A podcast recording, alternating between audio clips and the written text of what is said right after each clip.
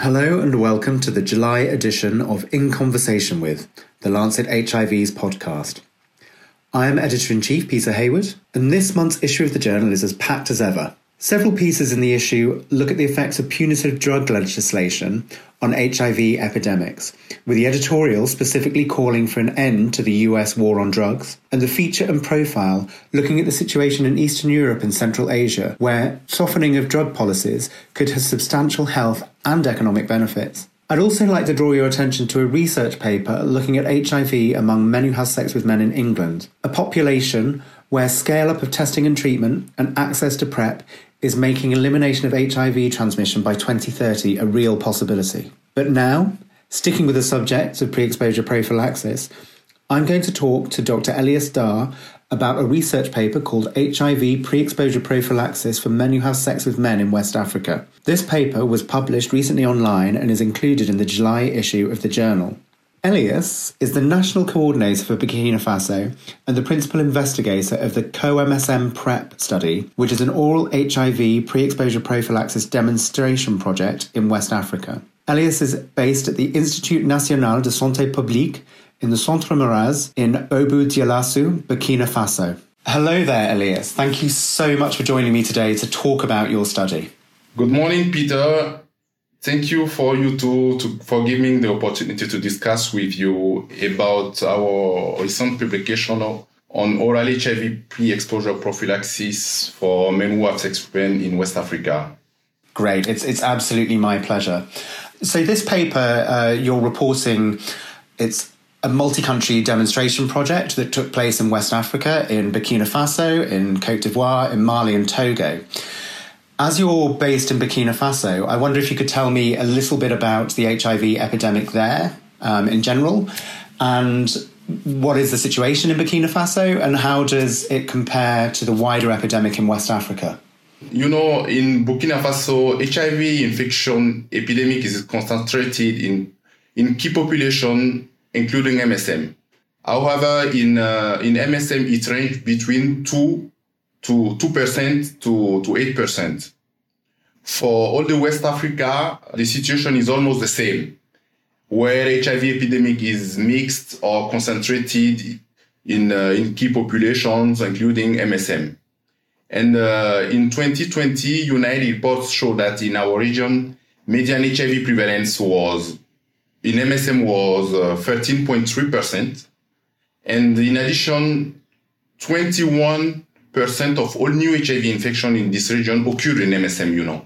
So that's really they really are a sort of important population to reach to tackle the HIV epidemic in the region. So this study is looking specifically at men who have sex with men. What is life like for this population in Burkina Faso and in some of the other countries included in the study?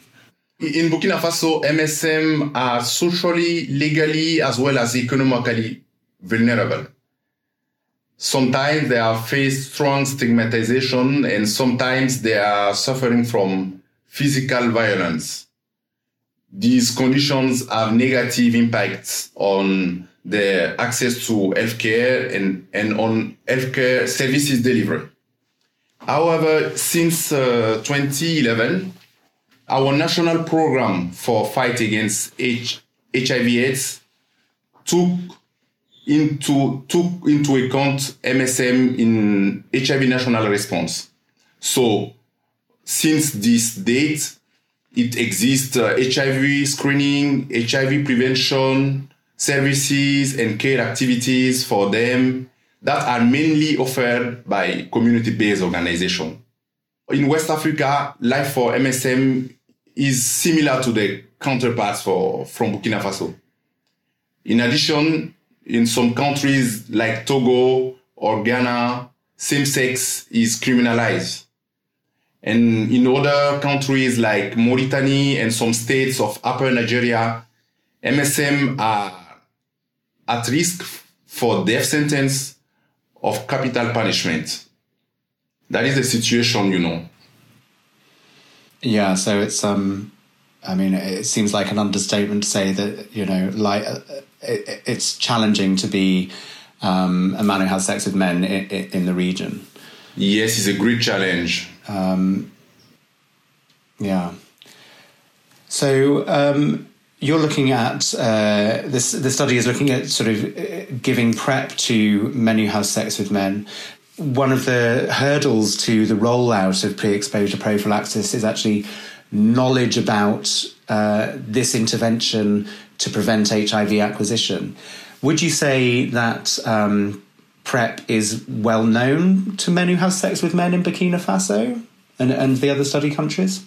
Yes, indeed, PrEP was well known. You know, like in Burkina Faso, most of West African MSM live in urban cities, and so they have connections and information with their counterpart from developed countries and from elsewhere for technical information, social network. So they have some information about PrEP. Moreover, our demonstration project CohMSM-PrEP facilitated the diffusion of PrEP information in this community. So the men are getting their knowledge from projects such as your demonstration project, but also from their connections within the community, both in the country and sort of internationally, it sounds like. Yes, it's like this. Yeah, great. That's really interesting. So can you tell me a little bit about the motivation behind your study? And perhaps briefly explain some of your key findings. Previous research studies like PROUD or IPREX or IPERGUE already demonstrated the efficacy of PrEP in MSM in developed countries. So as a result, we wanted through our study to know how to best implement this new HIV prevention tool in MSM in the context of West Africa.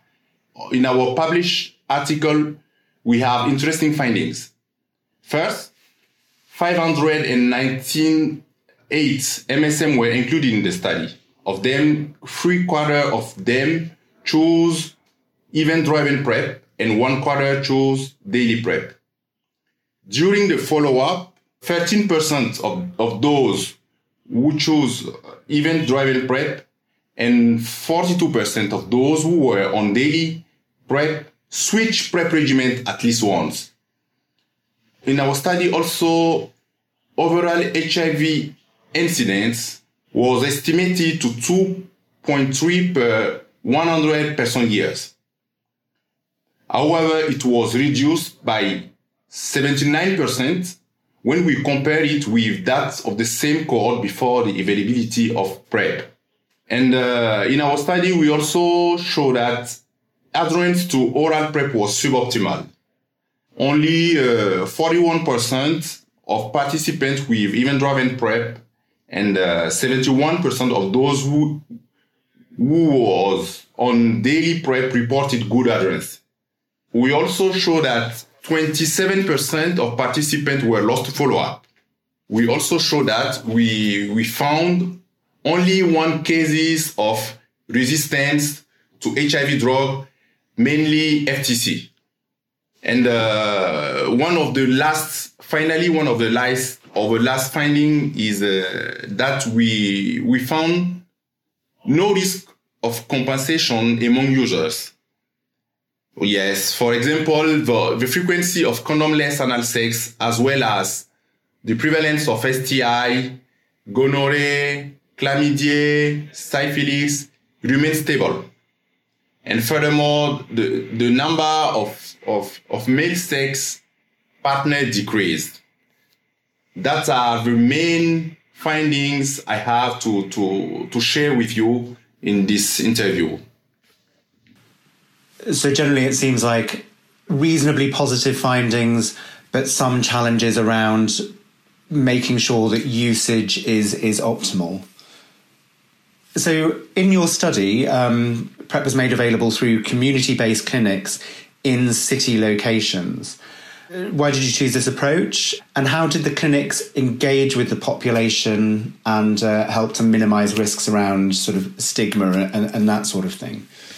Thank you, Peter. You know, in our context, some community-based organizations working in fight against HIV/AIDS are fully engaged for MSM, and some of them already offer friendly healthcare services to MSM. In the four cities, in the four countries where the study is conducted, the study sites were Centre Oasis of African Solidarity in Ouagadougou, Burkina Faso, Clinique Confiance of Espace Confiance in Abidjan, Côte d'Ivoire, Clinique des Halles of Arcad Santé Plus in Bamako, Mali, and Saint Lucia of Espoir Vitogo in Lomé, Togo. Furthermore, our previous studies named CohMSM, who was a proposition of a combined prevention tools without PrEP, was conducted in the same community-based clinics. And this one allowed them to own more experience for conduction of studies. So we did no challenge in this design for CohMSM-PrEP. The organizations are well-versed in working with the community, but also in engaging in this sort of research. Yes. On the basis of your work, what do you see as the major opportunities and challenges for wider PrEP rollout across the region and in Burkina Faso in particular? First, I want to say that our work is welcome and useful to West African National Health Program. It's very useful. And our findings are now guiding the PrEP rollout in Burkina Faso as well as in other West African countries. Moreover, as a principal investigator of CohMSM PrEP projects in my country, Burkina Faso, I'm associated in development of PrEP rollout guidelines. And the Centre Oasis, in which we conducted our study, is also a part of community-based clinics which are identified for the PrEP rollout. For challenges, for me, the main challenge will be to success the PrEP rollout nationally. Indeed, we have to do the capacity building of the identified PrEP centers with good training, optimal delivery of PrEP services, including drugs, biological tests, follow-up and refill of drugs. Another challenge for me will be to succeed retention among PrEP users in the program and to ensure them good adherence. Because we know that if there is good adherence, there is no seroconversion, HIV seroconversion. For the PrEP rollout in our country, we plan to use HIV first test generation for HIV testing.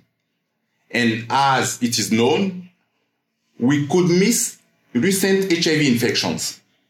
So another challenge will be to screen them within the month following the initiation of PrEP, if there is, yes. And finally, I think another challenge could be to fight the stigmatization related to PrEP users, because that could hinder their acceptability as well as adherence. Thank you very much for that, and thank you for joining me to talk about your study today. It's really great to get this insight from you into your work. Thank you also, Peter, and I'm also happy, I'm very happy and to share with you my insight, because I'm on the field. And I'm happy to share with you my insight. I want to thank all the participants of this project, also all the teams in all countries, in South countries, in North countries, all the teams, because they allow us to conduct an original and an important project. I mean, this one will very, very change the scope of our HIV epidemic in our region. I really hope so, and I certainly feel like it can do. So, yeah. Great. Okay, well, thank you, Elias, for joining me today for the podcast. Thank you, Peter. I'm very happy. Thank you. We think that if you found Elias and colleagues' study interesting, you might also like to take a look at a paper by John Knuthier and colleagues, which we published in the January 2020 issue of The Lancet HIV. That paper looks at PrEP uptake and early continuation among pregnant women and postpartum women within maternal and child health clinics in Kenya. And that's another report of an implementation project. Finally, I really hope you enjoyed the conversation with Elias today. And if you did, why not subscribe to the podcast wherever you listen, to make sure you join us next time when we'll continue the conversation.